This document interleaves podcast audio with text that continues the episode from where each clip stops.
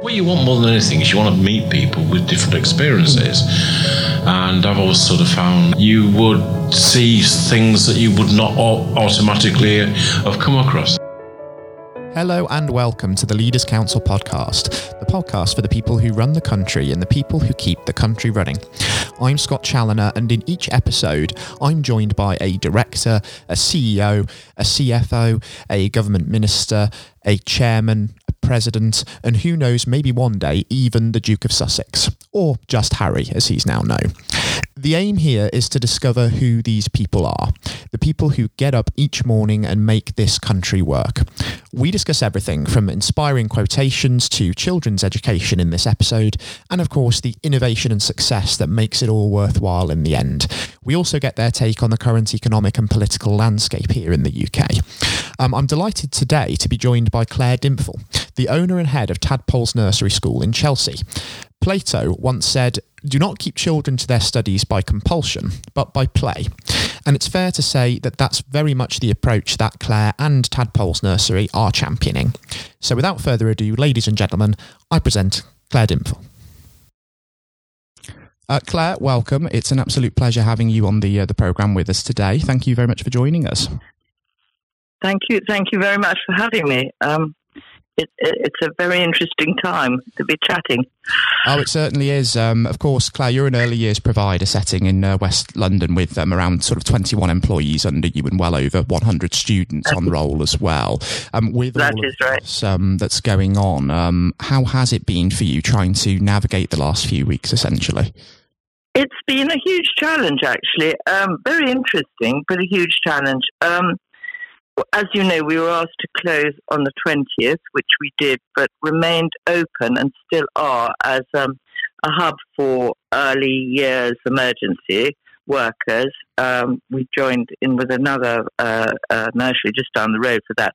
And my staff, um, we are actually, our site is actually effectively closed. My staff are walking children down to the other site every day, which I think is it, it is shows their absolute amazing loyalty and dedication. Um, it's been very hard because I, I, don't wish to. The government offer of furlough is terrific, but we don't wish to do that. I don't want to furlough my staff because we're hoping to, to offer a full time early years curriculum with all their um, early years foundation stage and everything going forward into the next term to, to support and help parents at home. Obviously, we are a fee paying school, so that's brought up some issues with some parents. So, most have been very supportive on this. Mm. And we are looking at other means of funding going forward uh, as bank loans. But funny enough, a bank, uh, uh, uh a bank, it's you do have to jump through quite a few hoops for that. So we're looking at other methods to fund this going forward because we realise that a lot of this is going to be retrospectively, we're going to have to pay the money back. And I don't really want to get my school, my nursery, which has been going for 40 years, and my loyal staff into, into these difficulties where we might have to close entirely. Yes, absolutely. It's uh, certainly uh, best avoided getting into uh, that position. So, when you say you're looking at uh, different sort of forms of uh, funding, as it were, what sort of uh, schemes perhaps are you looking into at the present time? Well, at the moment, I'm actually looking into to increasing an overdraft facility with the bank, uh, which is what they suggested, rather than taking out one of the government loans. Um, I'm also, we were in the process before all this began of amalgamating with some uh, investors and uh, with the hopes of expanding. Um, I hope that will. I have been talking to investors. We are sort of still on track, but obviously their lives are on hold as well, so they don't kind of know where they're going either. So it is all a little bit up in the air. But my hopes are that if we could start by half term in June, uh, at the latest, at the end of May, June, um, then I have told parents I'll be running the school um, two weeks longer uh, we'll be running into a holiday club time, not running holiday club, but running full full nursery till then to make up time. And we just, it really is at the moment a sort of day to day planning and, and keeping on top of everything, answering questions, keeping in touch with parents, trying to reassure them, trying to help them with their children's obviously the children's psychology is very, very important to us too, to make sure these children aren't getting anxious, understand what's happening without frightening them. It, it, it's quite a, it's quite an effort. I have to say, my staff are being amazing, absolutely amazing. Um, many of whom have been with me a long time. So I really don't want to put their jobs in uh, in jeopardy. All my business, and I fear very much going forward that quite a lot of smaller nurseries will be in jeopardy, and you know will have to close, and which will be very sad. Absolutely, it's a very difficult time uh, for the sector, um, especially as you say as well, taking it day by day. That um, it's very difficult to essentially be proactive when the advice does tend to change as often as it does. Absolutely, um, exactly. Now, um, before, of course, um, you um, mentioned uh, the expansion as well, Claire, which you're hoping to, of course, uh, get finalised, and of course, the outbreak has been a little bit of an interference there. what was the original thinking behind looking to expand? if you could just tell me a bit more about that. Um, well, we are, as you see from our our, our, article in Parliamentary Review, we are very much um, an outdoors learning. We one of our uh, uh, USPs is our lovely ecology garden, and one of the reasons I'm doing was doing this, we were thinking very much about the environment, particularly in West London. In in London, we were, were trying to find somewhere where we could recreate yet another garden. Uh, I, I think when we're talking environment, um, we need to start with the children. This is where we start. I mean, we we are all in, um, you know, where, where, we're trying to save the planet. But if we can start with our children, it would be of enormous benefit to teach them um, from early years what, what this means and how we can do the planet good and how we can help and do our part. Um, and, uh, and that going forward, this might help the next generation. So uh, that is my thought of expansion. I don't want to just expand into to lots and lots of nurseries. I really want to expand into the same area, um, staying where I am in in Chelsea, but with that in mind, with a sort of more not forest school, but with an outdoor um, environmental learning approach. Absolutely. And um, you mentioned, of course, your parliamentary review article there, Claire, for those um, who haven't read it. Um, you do speak about how the nursery's mission statement puts a huge emphasis on uh, child's play as well. Um, I think um, there's a great Plato quote in there do not keep children to their studies by compulsion, but by play. And that very much is the heart of uh, your approach. Um, could you perhaps expand on that a little bit and tell me how that approach is borne out for the benefit of the listeners? Um, it is very much my approach. Um, we don't with with children, we have to take them all as individuals, and some children actually do settle well and love um, learning through writing and reading and drawing. But some children really do need the physical play, the outside, the being able to explore, the uh, being able to to to work out problems for themselves, and that often comes through play, particularly if they're playing with another child. Mm. Um, with another child, they can often sort out arguments, sort out disputes through the play, through, and it's very good for them to see that this can be done. And you know, if it sometimes doesn't work out, that also teaches some form of resilience to a child. And it's really vital that this happens. Um, and for some children who are actually having having problems, maybe with playing with other children, we do sort of set up things like a sort of Lego club where they, they play together. We don't interfere, but we'll watch them play together to make sure they understand the sharing aspect. And um, particularly with children who have, uh, who have specific needs, this can be, and, and are quite isolated, this can be very helpful. But all done through play. Outside play, physical play is of enormous importance, particularly to boys.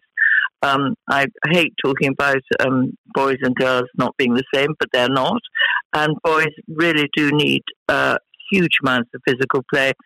And I hope at this moment when they are at home that the physical, they are getting the physical outside that they need where, where, wherever possible, because this is really vital to their development. Absolutely, and the expansion really giving them more exposure to that outdoor environment is only going to complement that, isn't it? It is. Well, this is what we're hoping very much. But you know, we have yet to to get we were in very very early stages of, of, of this move, and um, of course it's very much on ice at the moment. Yes, and let's hope very much so that beyond um, the outbreak, um, that can start to be uh, borne out. Absolutely.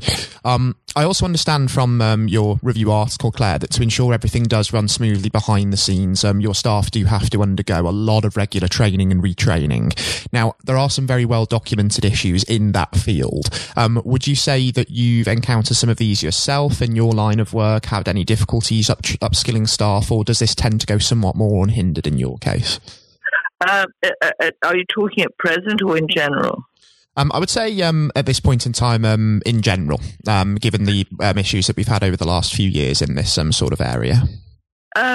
well, I'm incredibly lucky with my staff because I I retain them. We we do so much training, and I give them so many opportunities to train and expand what they they, they would like.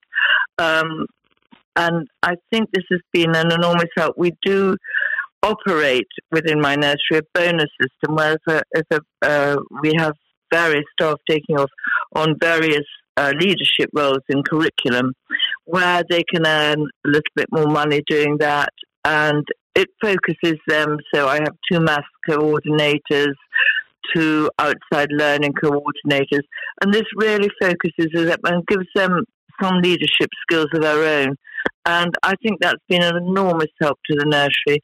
It is terribly difficult retaining staff, and I feel very much that the government still needs to differentiate differentiate between early years education and childcare. And I think there are two quite different aspects of the same thing in that we are not child carers and babysitters, we are early years educators and and I think there is um, there should be more demarcation on that, and and I think more recognition that uh, early years need to be highly skilled and highly educated, and and and really understand a child's psychology. Absolutely. So it's not just essentially blurring, um, well, sort of making sure that that line between the two isn't as blurred as it is at the moment. So the government needs to show some more recognition in that regard. Um, but also, I feel so. Mm, absolutely. But also, um, when you talk about uh, practitioners and the need for those um, vital skills as well, especially in the understanding of a uh, child's psychology, another thing that I recall you did raise in the article as well, Claire, is a shortage of male practitioners in this area as well in early years education as a whole. Um, why do you think that is? Well, I think historically um, it hasn't been looked at as a main job. The caring roles have always been to, to the mother, to the female. I hope that this is changing. Uh, we do have male practitioners, of course. Again, the problem is again with salaries that the male has always been looked at, um, rightly or wrongly, as a provider, and salaries typically are not as high as they are in other sectors. Um, this is why you find many more in primary. We, we, you know, we cannot replicate what is happening in primary. We just don't have the funding mm. to do that. Um, but if you are talking about um, the males we have had, they have been amazingly good. They've all gone on to do either teaching degrees, higher up teaching degrees, or to start something of their own. I have um, I have one teacher who was amazing teacher with us four years. He's gone on to start his own school, his own nursery, which he was managed to buy in the other in Southfields in London. And I have another practitioner who was particularly good at physical play and yoga, and he's gone on to run yoga pods. And and and they have all sort of used their skills in early years to develop the next stages for themselves in their career, which has been fantastic. And I, I, but I'm hoping I'm giving them a stepping off point to see that early years is really important. Absolutely, it's about uh, changing perceptions, and I think um, it is. may well also be the solution to the other problem that you mentioned as well. Um, that sort of distinction between early years and childcare, the changing perceptions of the um, the early years sector could well also help um, with that as well, and really help those hopes be borne out in that sense. Well, well, I feel very much so. I feel very much that is incredibly important. Absolutely. Um, Claire, as well, um, this podcast is, of course, all about leadership, a word that you've already uh, mentioned today, and really bringing that into uh, focus. Now, being a leader of adults and being able to lead and educate children are, of course, two very different types of leadership. So, what sorts of qualities does one need to be a leading practitioner in your field, would you say? Um, I think one has to have a very, very firm overview on everything while being able to delegate. And I think delegation is actually important. I think um, this has been my baby over 40 years, and it's very, very hard to let go of a baby. But sometimes it is very important. That one of the most important things is to know when to do that, when to delegate part of the leadership to others while keeping a, a, a, good overview on what is happening. Um, and understanding that every obviously I've got 20, over 20 staff and they all have incredibly different personalities. Make sure those personalities are working well together. Make sure that the clashes are, are, are sort of, if there are clashes, that they're sorted out before they become enormously difficult within the classroom. Um, it is a very, very fine balancing act and uh, gets more so actually as time goes on. Um, hopefully, as my staff will, I hopefully say, uh, we are a very happy, happy crew. Um, you know, they do get a lot of fun times as well as quite a lot of um, serious times. I ensure that we have fun times going on, like um, social events. Um, I take them. Well, they they have a lovely Christmas lunch, but also for instance, every half term we go down to the pub and we have a little joining in session, and then on a, in the summer they come up to my house and I cook them all lunch. Little things like that do help, do help them see that they're valued, and I think seeing they're valued is incredibly important as well. Absolutely. Um, I think it's the role of um, a leader in any context, really, to create that culture of positivity and motivation as well, and really help with that sort of team bonding side of things. And especially in um, the field of early years education, that's of huge importance, isn't it? To make sure mm-hmm. coherence there. exactly. It's it, it, it, it is hard. It's it's a huge balancing act, and you know, not everybody's going to get on with each other, and we just have to make sure that we recognise that. And um, like it's like any company, you know, that it's not going to everybody's not going to be wonderful and cheery with each other all the time. And when there are mental problems or they have family problems, I'm also there to support them. Uh, uh, you know, I need to be a safety net for them as well. Absolutely. And um, given your years of experience um, in the industry um, as well, Claire, um, what advice would you give elsewhere to somebody who was about to start their first day as an early years practitioner? You talked about that importance of team building, but what other things would you really recommend that they do? Uh, as a practitioner or as a owner of a nursery? Um, let's take it from the uh, the latter. Let's say you're the owner of a nursery because I think there's more responsibility in that um, in that case. I think the owner of a nursery needs to be very aware of building it slowly, not being too ambitious. Um, in a sense, going with the flow. It sounds it sounds the the best thing I've done is not say this is where this is A and I need to be at B, but seeing how B can be achieved in the best way, but slowly let it let it grow, let it grow uh, by itself in a sense. I know that sounds a very odd thing to say, but I think if you push too much for your ambitions, they're not going to to, to come true. Um, I was saying it to one of my staff the other day at supervision. She's very very perfectionist. I said, you know, if I looked closed my eyes and looked at what I expected my nursery to look like 20 years ago, um, which I, I had this perfect vision in my, my head of a nursery where there was beautiful wooden toys and no mess, I would be very sadly disappointed because uh, it, it's grown by itself, it's grown into what it is. And I've had to accept there are some bits of it within my perfection I wouldn't like, but actually looking back at it are the right things that have been done in the nursery. Absolutely. Um, it's always good to look uh, back on such issues retrospectively as well, because um, again, you can reflect on the, the decisions that have been made. Um, what I'm also interested to sort of delve into um, as well, Claire, is um, just going back to the uh, the review article briefly. There are some fa- fantastic quotations in there from um, the likes of Plato, for example. But have there been any figures who've perhaps been an influence on your style of leadership within the, the nursery? Um, my style of leadership, no, I, I do think that uh, um, the playfulness of Dan Hughes has been enormously helpful to me. Um, I think that I became much more my own constant going to training still.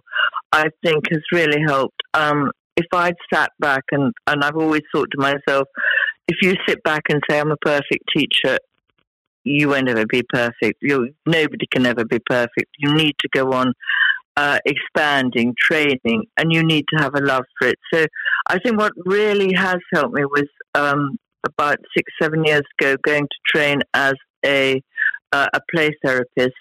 Really made me understand uh, the very, very big importance of the psychology of the of, of the young mind of the pre fives. Um, uh, yes, Montessori was fantastically important and still is, but I think it's really just ongoing and picking picking the bits that are important, which are a lot, lots of amazing people out there doing incredible things, and and and really understanding that, that, that one should go on with this learning all the time throughout one's life. It should never stop because once it stops and you think, there you are, my school's perfect, you failed, really. if you know what I mean. Uh, it, you know, it isn't going to be perfect. You need to go on with it. So I think just dra- pulling in all the different influences has been very, very important to me. Yes, and it's positive that there are so many influences uh, there as well. Um, because interestingly, um, you mentioned there that it's a constant learning process, and some people might believe that great leaders, great teachers are simply just born with innate qualities that make them good at what they do. But that's not necessarily the case, is it? It is a learning process, it's a process of development. Absolutely. I mean, you, of course. I mean, you know, it is a process of development. And if a teacher stays where they've been for 10, 20 years without learning anything new, they're never going to really be a very inspiring teacher. Um, actually, they'll probably get bored, you know, but same old things, same old responses. So it is incredibly important that their minds are always open to the new, the different, the exciting. It is so exciting teaching small children and and, and helping their minds develop and you know, uh, teachers always say, or parents always say, somebody said something very funny today. All children say something funny, but also children say things which are very profound. And you need to listen to their voice very, very carefully. Everything, everything I do in nursery should be led by the children's voice as well. That's so important. Yes, it's it's a huge um, quality, an integral quality, in fact, in being a leader, be, having that ability to listen um, in any context. But in this one, it's especially important, um, as you've just outlined there. Yeah, well, I mean, to me, you know, the adult voice is important, but listen to the child. Listen to the child. They will. They will tell you. They will always tell you the truth. Yes, absolutely. Um, you do, of course, um, hear it said uh, quite often that especially a child's eyes are unable to uh, to tell lies. So um, that I agree with you there completely, Claire. It's very, very true. Um, as well as what's going on in the current climate with, of course, the outbreak and the fact that lots of nurseries are having to close and there are, of course, um, a lot of financial worries there on the one hand. What would you say are the, uh, the main challenges that the sector is having to grapple with at the moment other than that? I think that I think actually the sector and also parents. I think that we, well, at least my nursery, I think the sector itself is. This is going to be an enormous challenge to them, and I think that we need to be seen to be offering to parents a curriculum, a curriculum they can go on with their child. Not a strict and rigid curriculum, but ideas, ideas for play, ideas for everything that we can do. Um, we've set up something um, called Tadpoles Clubs on their uh, Instagram. I hope I'm allowed to say that, where we're putting in. This is just the holidays. We're just putting in little things. My teachers reading stories, my teachers doing little games, my teachers uh, doing the tours of our, our garden at school, showing how things are growing. So that's for now. But I think going forward, as we don't have a timeline on this, um, the parents are going to need more input from us as to how we can help with the child's psychology. I think that we are sort of uh, wanting to, from next term, we are in holidays now, which we are very much sticking to, wanting to to sort of show the parents that we are there with our early years foundation stage, but not stressing them because we have to recognize that some of these poor parents have three or four children at home. And to try and deliver curriculums to all of them, I think the poor parent will be going absolutely crazy. So we need to sort of make sure that they're not getting stressed about this as well. Um, it, it is a question of a fine balancing act. And I do think that some nurseries are going to find this very, very hard to deliver. Um, the smaller nurseries, the nurseries who aren't perhaps as well prepared as we have been, because once uh, I think it happened, started happening about March 8th, that parents were self isolating with their children, taking them out um, out of sheer fear. And we realized then that we were going to have to probably set up something outside. Mm. So we did have fair warning. We have been able to do it, but I do think quite a few nurseries will have been caught on the hop over this. Yes, um, and that's a real shame. Um, I have to say, Claire, um, you mentioned um, very interestingly there um, your use of um, Instagram and other sources in that sense. I think, given the situation, I mean, it is an opportunity for nurseries that are still running to really take advantage of that opportunity of using more interactive learning mediums, isn't it? That will be the way forward just for the interim period. I, I think it's the only way. But I think also to contact with their parents. All my key, my teachers all have key children, and they're in constant contact with the parents of those key children. As am I, as am I, uh, to ensure that if a child is having difficulties over this, tantrums will be a thing going forward. I think you will find um, because I fear children will be anxious because they will know that their parents are anxious and atmospheres affect children in so many different ways. So it's giving that sort of help to parents as well as the sort of just ideas and, you know, we can do this, we can do that, which are lovely. And at the moment, I think poor parents, I think everybody's being swamped by, well, I shouldn't think they've got a minute in their day to relax, really, at the moment, with all the ideas that's coming out of everywhere. And I would say, you know, take those ideas, take the ones that will suit you.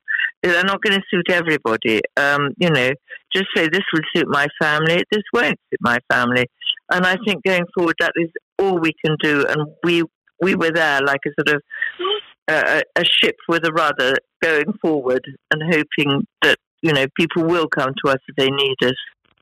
Absolutely. And um, that idea of translating ideas into things that work for individual families and things which will enhance that family uh, dynamic and atmosphere is hugely important because it's not just about, of course, keeping a child occupied. It's about trying to sort of lift that anxiety in the home that's going on at the moment, isn't it? Exactly. Exactly. And um, um, I, yeah. No, no, no, no. Continue. No, um, absolutely. I was I was about to say that I completely um, agree with you, uh, Claire. That, um, like I say, I mean, the, one of the big issues here is that uh, children do essentially feel that their parents are anxious, and that affects their mood. It, it, of course, causes tantrums within the home. So it's important to try and ease that sort of negativity as well. it, it is very important, and I, you know, I, I do expect parents parents themselves are going to be, you know, with all having a husband or a wife who either of which are birthing, working usually, or both working at home constantly. Um, it's it's learning the routines of dividing that labour with the children, of you know one not being left all day with them and the other not being left half a day with them, and and, and, and it's just such an unusual situation, and, and, and learning your way through it is uh, is going to be really tough for everybody, and um, and uh, uh, as I say again, with three or four children, you might have one who's practice, you know, trying to do GCSEs, one who's in primary, one in early years. You know, you've got all those children to cater. You've got lots mm. of children to cater for. It's trying to, to, to set up, most importantly, I think, is routines. Routines where the child can do things for themselves as well. But children love, particularly young children, love a routine. So, you know, if they have snack time, we will be putting out our routines. Okay, this is when they have snack time at school. Maybe you can replicate that at home. Um, you know, using the same as we do, sort of cut up fruit, helping them cut the fruit, that sort of thing. I have recommended not too much baking because I think uh, if they get too much sort of sugar, particularly mm. sweet baking, we might have all these children on a massive sugar high. So um, I was, I have been sort of trying to say to parents, you know, try and keep to the normal, really as yes. far as you can.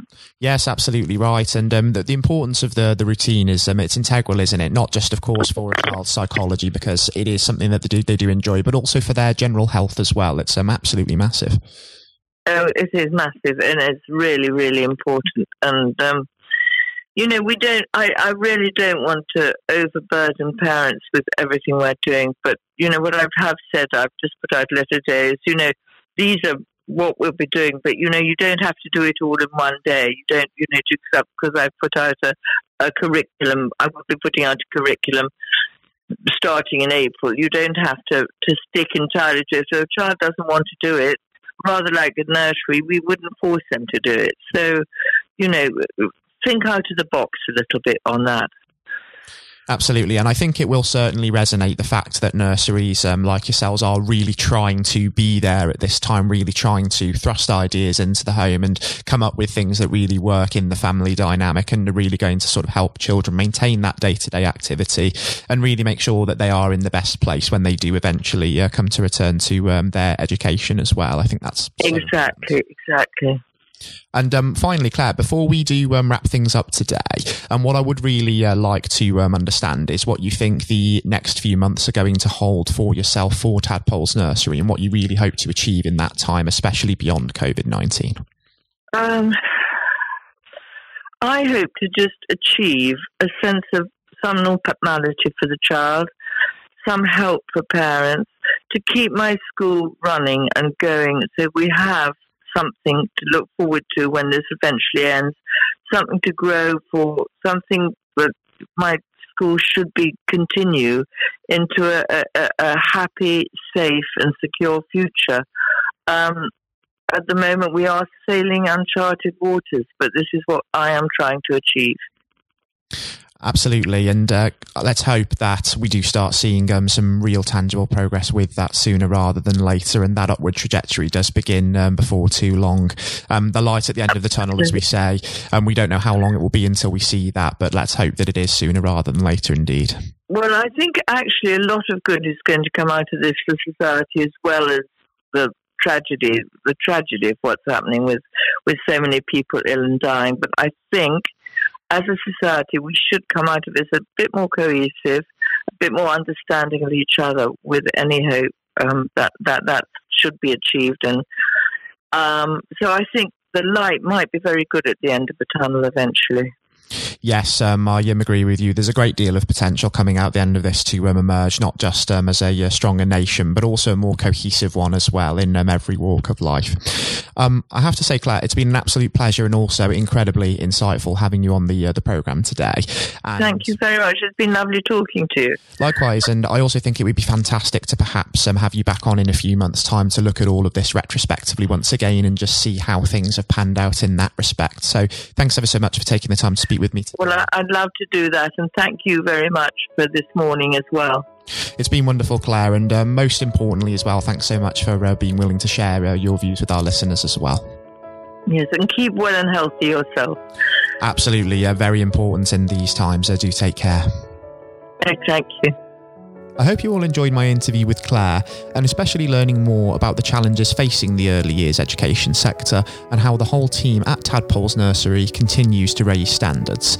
If you've not heard it before, coming up next is Jonathan White's exclusive conversation with Leaders Council Chairman and former Education Secretary Lord David Blunkett. I hope you enjoy listening just as much as Jonathan enjoyed speaking to David. Here it is now. Uh, we're joined uh, today by uh, David Blunkett, Lord Blunkett, former Home Secretary, former Education Secretary. David, thank you very much for joining us today. You're very welcome. Uh, it's always a pleasure, but uh, since we are talking around the theme of leadership, it would be remiss of me if we didn't start with the leadership election going on in the Labour Party. Apart from, I'm sure, your delight that a certain someone is leaving a post, what are your thoughts on it so far? Well, I think the party membership are going to make a very clear decision. Uh, are they in, in the stands watching, or are they on the pitch playing? And if they want to play, then the two candidates that are in for the future are Lisa Nandy and Keir Starmer. I'm personally backing Lisa because I think she's a brave woman with a tremendous amount to give. She's got really good, positive ideas. I like them because they're about building from the community rather than command and control from the centre. They're about a new form of social democracy and socialism rather than trying to replicate a failed past. And she can reach out to people that others can't. So I'm, I'm giving her my backing. I think Keir Starmer is very professional, mm. very able, and presents extremely well. And I, I hope that one of those two uh, actually come through in the election on the 4th of April. Uh, there has been a lot of criticism, especially from uh, four uh, candidates a little further left um, than them who've criticised even the last Labour uh, uh, government as being part of 40 years of Thatcherism. Yes, I think it's really unfortunate, particularly when new MPs come in having seen large swathes of their colleagues lose their seat uh, to roll up the 13 years of Labour government with everything that I'm so proud of. I mean, I, we, we were not neoliberals or anything like it. We were able, in the first 10 years, certainly, uh, which I played a part in, to be able to turn the economy around, to invest in health and education, to be able to transform people's aspirations and their hopes for the, the future. And that included uh, ensuring people got the minimum wage, which we never had before Sure Start to nurture youngsters from the most moment they were born, transformation in the quality of education. And all these things actually add up to helping people to improve and change their lives for the better. And anyone who thinks that's not good and that isn't a government to be proud of needs to answer the question what shibboleth is it that you would want that would actually have done more to change those lives? I can think of two or three myself in terms mm. of uh, dramatically taking on uh, inequality, although half a million children were taken out of poverty in those years. I could think of being even tougher on crime, even though I was dubbed as one of the tougher Home Secretaries, because the people that I cared about most were, on the whole, not exclusively, but mainly the victims of crime. I can think about taking on the very, very rapidly growing transnational power of the big tech, tech companies, which we still need to work through in terms of how we do that from a, a single nation just off the coast of Europe, and how we work internationally without getting caught up in wars we don't want to be involved in. But how, how are we international in a way that ensures that we play our part in making a better life for humanity as a whole rather than disengaging and becoming alien from the rest of the world? Th- those are big questions for the social democratic left, particularly with artificial intelligence and robotics changing the world of work forever, I think, in the next 20 years. Uh, an aging population. Labour got 18% of the over 65 vote in the general election. Just 18%. It's staggeringly. It's extraordinary. Staggeringly bad. Um, and, and climate think- change, which we all know is going to be either a big gain or a terrific political trauma. We've got to take people with us. No matter uh, which political party it is, the changes that will occur in this decade, especially, will determine their future ideologies, certainly. And spe- speaking of your time uh, as Home Secretary in government, um, you worked with so many different individuals of all political stripes and none at all.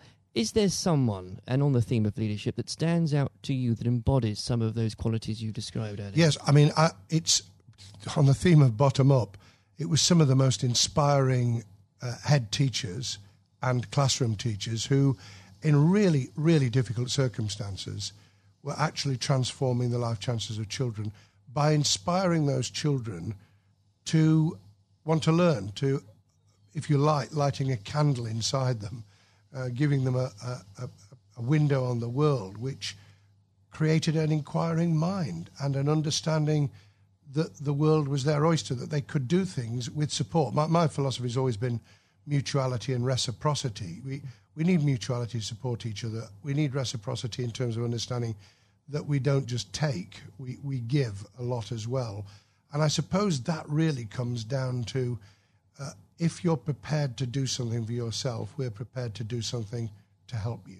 And that's fundamentally in education, but it is in all sorts of walks of life as well. So you can have innovation, you can have entrepreneurship and creativity in, in business, you can have the way in which people turn things around for themselves. Small businesses have done that, the contribution to uh, new ways of doing things, of thinking differently about our economy. Th- those are all grit to the mill. Those are the things we need to do.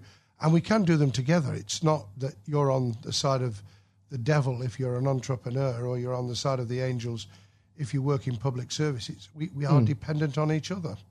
Uh, you can't have one without the other. Yes. Um, and I think to coin a term, uh, uh, extraordinary, ordinary people, and especially when it comes to giving your answer, David, to uh, teachers, to carers, people that honestly don't get the recognition they deserve on a day to day basis. And without them, half of society wouldn't function. completely. I, I, call it civil society, which functions even when government isn't functioning. It's what it's the glue that holds things together. It's people working and living and having their being together and recognizing that they are dependent on each other. I, I've obviously met incredibly inspiring leaders in a different vein. I was very fortunate to have met Nelson Mandela three times. Uh, I met Bill Clinton a number of times, both of whom, in very, very different ways, were inspiring leaders. I've met people in leadership positions who couldn't take a decision to save their lives. Uh, Tony Blair famously said in the, his conference speech the year before he stood down as Prime Minister, and I, I knew exactly what he meant. He said the worst ministers are those who won't take decisions, and anyone in a leadership role needs to a know why they're there, what they intend to do with the uh, authority mm. that goes with being a leader and a manager, and then how to draw people in as a team to be able to implement it so that it's a team approach. It's not someone out on a white charger. It's someone who can mobilize, motivate, provide incentives for people to feel that they're part of the solution as well. Uh, and I think whether it's politics, whether it's business, whether it's sport, it's exactly those qualities that you need to succeed in any of them. Yes, it is. And if people recognize that and they have a clear idea themselves, they, they have and build, because you can build leadership qualities, they know how to manage their own time and their own emotions because we all, from time to time, feel like really losing our temper. And I don't pretend for a minute over the years that, that, I haven't. How, how to control your own feelings and emotion and how to bring the best out in other people's. How, how you work out that people who are really good don't threaten you, they complement you. People who have complementary skills to you are really valuable. And I suppose the ability to listen, not just for its own sake, mm. but to listen because you are conglomerating, I suppose you would call it plagiarizing thoughts, ideas, ways forward from everyone around you. I often think that um, football managers wouldn't do too bad a job if they actually talked to the fans after the game. Well, everyone knows, uh, David. You know you're a big Sheffield Wednesday fan. It I know. Can't be easy having to hear the it, praise of Chris Wilder and Sheffield United every week after no, week. No, it isn't. Although it's damn good for Sheffield, so I'm being a bit magnanimous at the moment. That's very good about Sheffield United in the Premier League because it it it's change. It does change. It lifts the image of the city internationally. If you're not just because it's Sheffield United, but because if you're playing Liverpool uh, and you're playing Man City then that's a global audience. You're immediately beamed across the world. So that's good. I, I, I could cry sometimes. We can we can beat uh, Brighton, Premier League side in the FA Cup at Brighton. We can beat Leeds at Leeds. I was there when we beat them 2 0 in January. And then you can lose And then you 5-0 lose 5 0 at home to Blackburn, and half the fans were out of the ground by, by half time. what would a manager Blunkett say in this situation? I, I would have asked myself a very simple question. What went wrong with motivating those players so that when they came out on the field, they walked instead of ran? They didn't have any of the passion they'd had the week before at Leeds. They showed no drive and incentive to take hold of the game. What, what went wrong with the same players who'd played very well the week previously? And if you could answer that question, and there may have something may have happened. Who knows? Something during the morning before the game started, something may have gone sour. You get the answer to that question, and you then start to ensure that we never, never do this again. Yeah, Well, I'm a Chelsea fan, so I'm beginning to feel your pain at the minute. Um, but I would like to pick up on another point you just made, actually, David, about choosing a strong team, people that complement you. A lot of criticism that uh, Theresa May got as Prime Minister was that she tended not to pick, perhaps, the more ambitious, the more uh, uh, uh, people, uh, uh, ministers that might well challenge her. One of Boris Johnson's, for all his faults, uh, he has been said in the past, he's a man that picks people that are good at their briefs. Do you agree with that?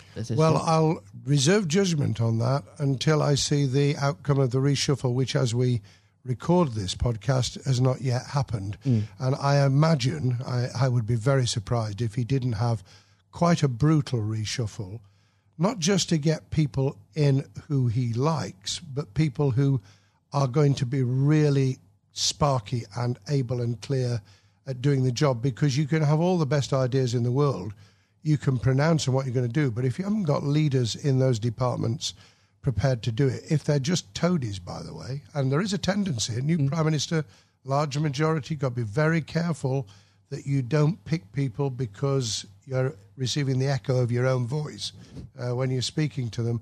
But get able people in. I, I, I won't comment on some of the less able, but there are clearly in the cabinet as I speak at the moment people who are really just not up to it. I mean, incidentally, anyone who won't be cross examined by decent journalists on the BBC, who've changed their minds recently about mm. Sky, isn't worth their salt. If but part of being cross questioned is to demonstrate to yourself that you've got a grasp of your brief, that you believe in it, and that you can persuade people of it.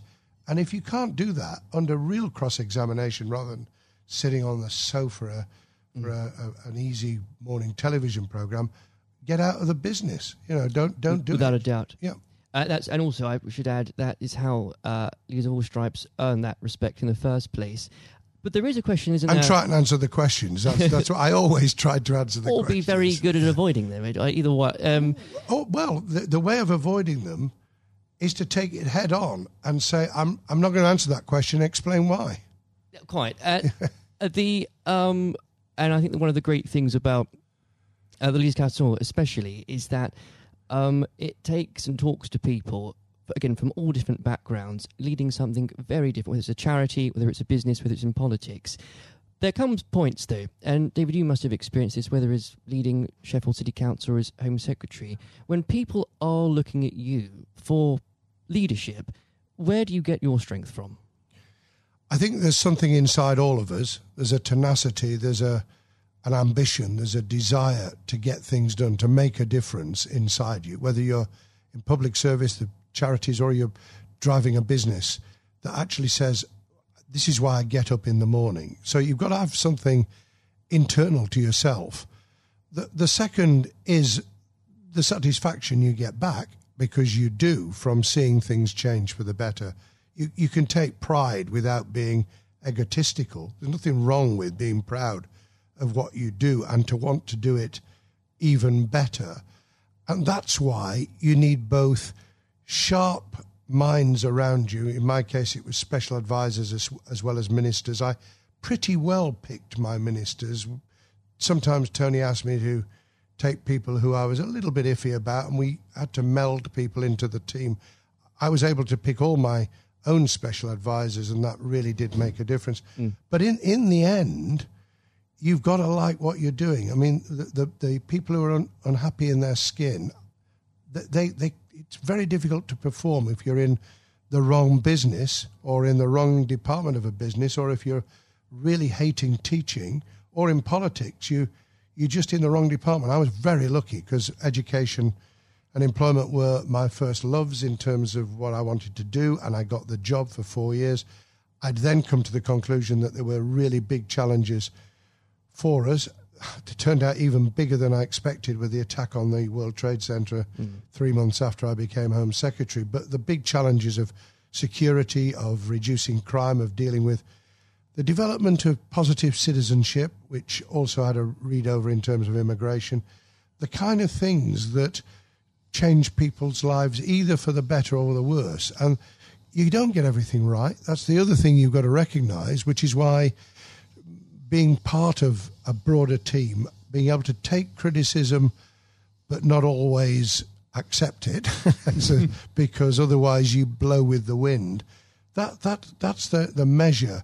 And I think if we can share those traits, those experiences, those different elements through the leadership council, if we can get people from very very different leadership managerial roles and delivery roles to actually be able to share that experience, everyone will gain something from it because that dialogue will inform, it will avoid people reinventing the wheel, it will take people a lot further than the, the niche, for good or ill, the niche that they're in at the moment. Um, David, the very uh, in a couple of minutes we have left, um, I will be mean and put you on the spot and ask you for predictions, perhaps in three things what will happen in the Labour leadership contest? How will the next few months go for the government after Brexit? Uh, well, after we leave the European Union on the 31st of January, and where will Sheffield Wednesday finish in the league? Lord above, I'm not. I'm not sure which is the most difficult of those questions.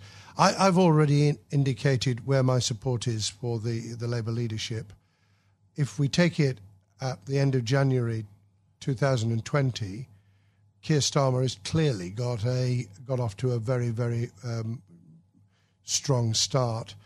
I think, however, it will be very much down to who can reach those parts of the Labour Party membership that came in on the back of Jeremy Corbyn's election in 2015 to that post, who can be persuaded that what they want to see and the change, the big changes they'd like to enact can only be brought about in any form if we win and we win back the people, the tragic loss of people on our side uh, mm. in December 2019. And, and that, that's got to be Lisa Nandy or, or Keir. On, on the, um, the, the next few months, I think that the government will probably do quite well. I, I, I think that there are real dangers ahead in just having 11 months to negotiate trade deals, especially with bellicose pronouncements about we're not going to have alignment, as though alignment in itself is a bad thing when some of it will be very good. So I think there are dangers, but I think there's quite a bit of momentum going with the government at the moment, and that will be reflected in relationships, in doing deals in Europe and facing outwards to the rest of the world. Sheffield Wednesday, God help me. I mean, you know, how is it that two of the things that are most important to me, other than my f- family and loved ones, is football and, and politics?